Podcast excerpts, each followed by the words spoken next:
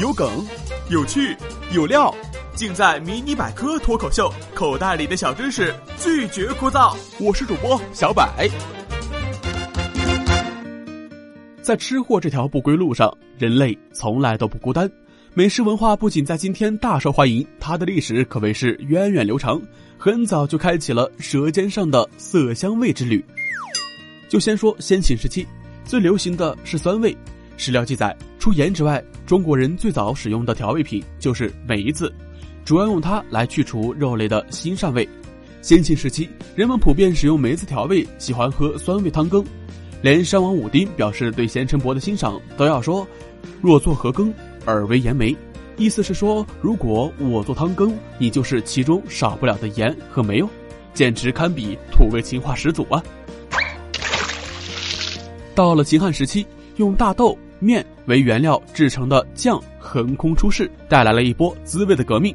以前不好吃、无法吃的食物，因为有了酱，变得能吃、好吃了。而且经过酱调制后的菜肴还好看，美食有了色香味俱全的烹饪要求。从此，秦汉人饮食风尚发生了重口味的巨变，咸味开始突出。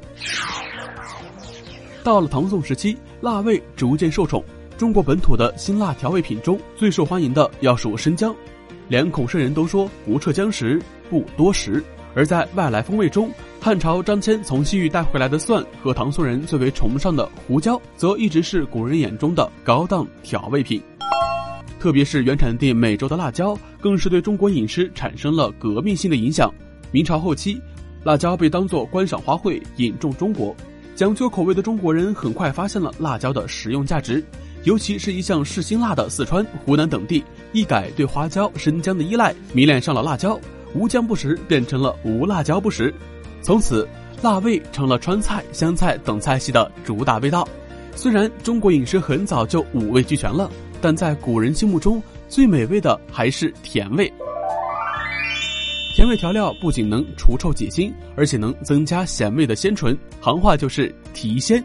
江浙、四川等地南方人最喜欢放糖调味，这饮食偏好啊，至今未改变。如苏州、无锡、常州一带菜肴就以甜味为主。好了，今天的节目就先到这里了，快来和我说说你最喜欢哪种滋味吧。